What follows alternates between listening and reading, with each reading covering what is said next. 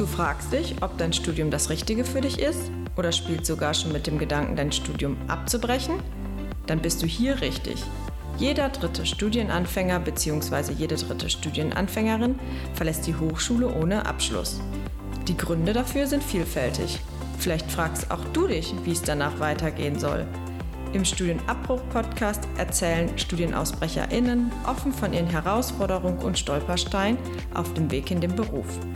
Lass dich von den vielfältigen Karrierewegen inspirieren und nutze die Erfahrung und Erkenntnisse für deinen eigenen Weg. Denn nur wenn du weißt, welche Karrieremöglichkeiten es für dich gibt, kannst du diese auch nutzen.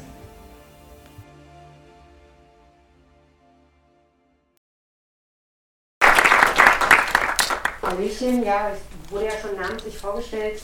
Judith Marus mein Name. Ich komme aus Potsdam, bin 43 Jahre und habe mein Abi 1999 gemacht. Ist jetzt schon ein bisschen länger her und damals war das natürlich so wie bei allen Abiturienten. Nach dem Abi war erstmal Entspannung angesagt. Ich brauchte erstmal Ruhe. Es war alles super anstrengend. Und ich habe mir, glaube ich, ein bisschen zu lange Ruhe gegönnt. Irgendwann kam dann tatsächlich meine Mutter um die Ecke und hat gesagt, also Judith, wie sieht es denn aus? Studium jetzt? Ansonsten kannst du dir gerne irgendwo anders eine Bleibe suchen. Bei mir geht es dann nicht mehr. Ähm, da hatte ich dann, ich glaube, das war irgendwie im Sommer. Ich hatte eigentlich noch im Sommerfeeling.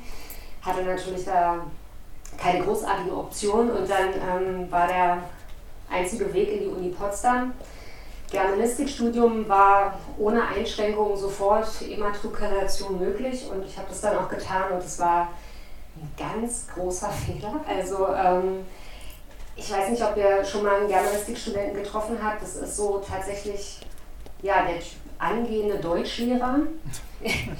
Ich war da auf diesem Campus zwar sehr, sehr gerne unterwegs, aber ich war da so ein bisschen das Alien. Das war ähm, für mich ein ganz komisches Feeling. Ich habe dann damals noch Magister studiert, gibt es heute nicht mehr. Ähm, da hatte man so ein bisschen Freiheiten. Also ich habe dann schnell gemerkt, Germanistik ist ganz gruselig, ich finde das super, super schlimm und habe dann noch Medienwissenschaft belegt. Das war spannend. Umweltwissenschaft fand ich auch super. Habe dann zwei Nebenfächer gehabt und äh, in denen habe ich so super viele Kurse belegt. Also das war dann meine Lieblingsbeschäftigung, äh, in den Kursen mich äh, zu ja, rumzutreiben und habe wirklich nur die Pflichtkurse belegt in Sachen Germanistik und ja, ähm, habe im ersten Semester eigentlich schon gecheckt, dass das überhaupt nichts wird, auch langfristig gesehen überhaupt nicht meine Baustelle ist. Und ja, irgendwie man, man wuselt sich dann so durch. Ne? Man will ja auch nicht aufgeben. Ne? Also man hat sich ja dazu entschieden und man will jetzt halt auch nicht der Loser sein, der sein Studium abbricht. Deswegen habe ich mich da echt lange gequält. Und im dritten Semester war es dann so, da war ich gerade auf dem Weg zu einer Prüfung und da kam mir dann so ein bisschen Kommissar Zufall zur Hilfe und ich habe im Auto gesessen und habe meinen Lieblingssender damals gehört. Das war Star FM, das ist ein Rocksender hier aus Berlin. Und die haben im Radio gesagt, ja, wir sind gerade auf der Suche nach Praktikanten. Und ähm, wenn es was für euch ist, dann ruft doch einfach kurz durch und sagt so, ja, hi, ich bin's und ich verspreche, dass ich euch nicht enttäuschen werde. Und so mein Handy und tippe so wirklich manuell, automatisch die Nummer ein und dann geht auch sofort jemand dran. Es hat einmal Dude gemacht und dann so, hallo. Und ich so, ja, hi, ich bin Judith und ey, ich verspreche, dass ich euch nicht enttäuschen werde. Und das war so, ja, kommen wir mal nächste Woche vorbei, machen mal ein Vorstellungsgespräch und ähm, das war dann auch so. Eine Woche später war ich, wir saßen damals noch hier am Alex in der Rosenstraße und ich habe ein total nettes Gespräch gehabt und bin danach mit einem Praktikumsvertrag in der Tasche nach Hause gegangen und war schon total aufgeregt. Kleines Manko war, die haben gesagt, ähm, mit acht Wochen hier während deiner Semesterferien kommst du bei uns nicht weiter. Du musst mindestens drei Monate Praktikum machen und deswegen habe ich damals ein Urlaubssemester eingelegt. Endlich nicht mehr Germanistik, das war so toll. Ähm, und ähm, während dieses Urlaubssemesters, erster Tag Radio, es war, ja, es war ein bisschen wie nach Hause kommen tatsächlich.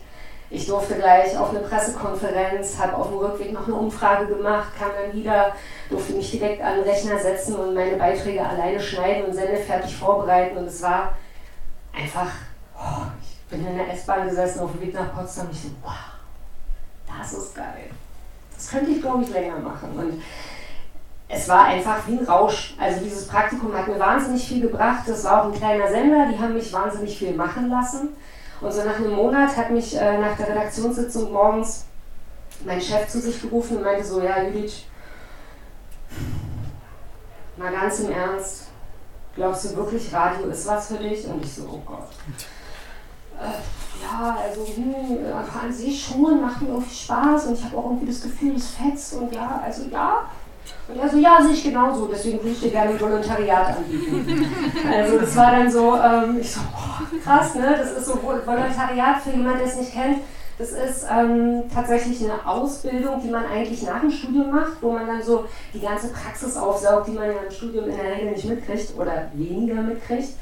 Und das habe ich natürlich gemacht, war mega. Also ich bin dann gleich nach, ähm, nach dem verlängerten Praktikum, habe ich noch zwei Monate verlängert, direkt ins Volo und war dann ähm, auch on-air tätig ähm, als Morgenshow-Sidekick und hatte dann eine ganz tolle Zeit bei StarFM, kann ich auch nur empfehlen.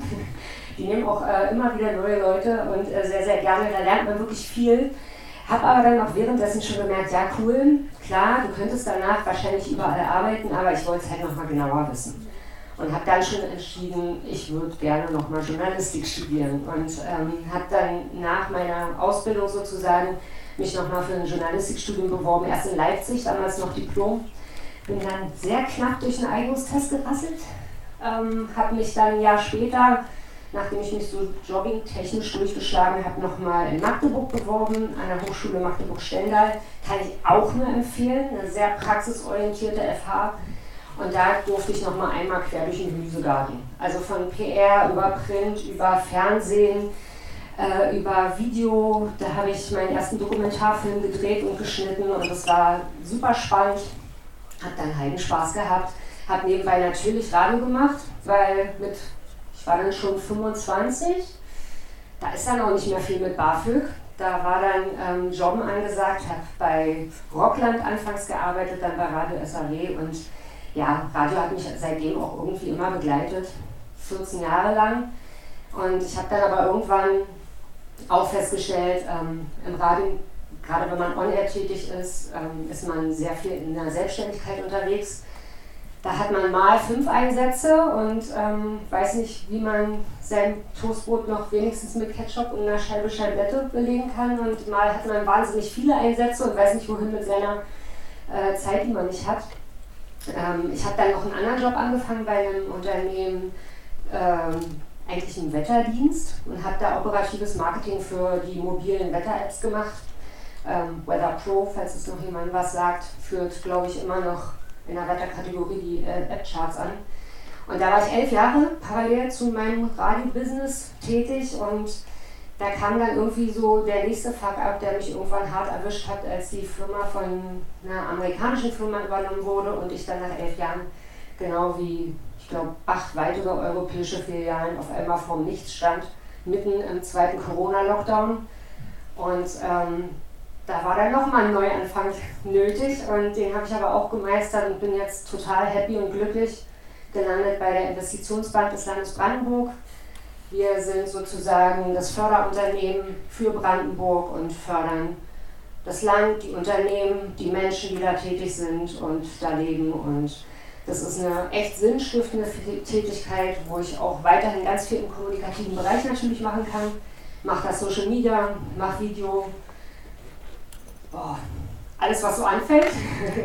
und ähm, bin da happy und glücklich. Und auch wir suchen natürlich jederzeit Menschen, die Lust haben, sich neu auszuprobieren. Und ähm, ja, arbeiten am Potsdamer Hauptbahnhof ist auch nicht das Schlechteste in einem sehr modernen Laden. Also von daher, wenn ihr mal nicht wisst, wohin es gehen soll, kommt gerne vorbei. Und ansonsten kann ich einfach nur sagen, egal ähm, wie blöd es manchmal läuft, das ist keine Schande, nochmal neu anzufangen, sondern es kann echt ein großer Gewinn sein fürs Leben und ich bereue da keinen einzigen Schritt, den ich gegangen bin. Dankeschön.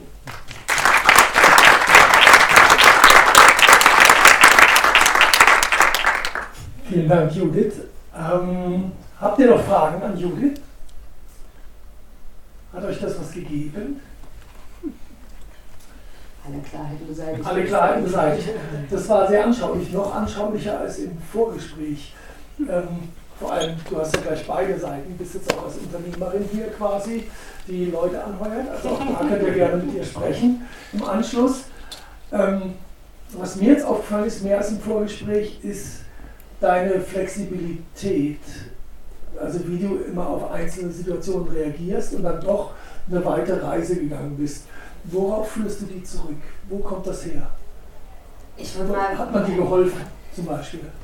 Also ich tatsächlich ist es so eine kleine Stehauf-Mentalität, die glaube ich mir irgendwie innewohnt und ganz viel Neugier. Also ich bin einfach ein neugieriger Mensch und ich scheue nicht, auch mal in kaltes Wasser zu hopsen und ähm, einfach auch neues Wissen aufzusaugen. Ich finde es einfach auch toll, wenn man immer mal wieder neue Sachen lernt und äh, Stillstand ist, glaube ich, was, was einen auf Dauer ganz unglücklich machen kann oder mich zumindest persönlich ganz unglücklich macht. Deswegen sauge ich immer wieder auf, wenn irgendwas Neues sich bietet und habe da ganz viel Spaß dran.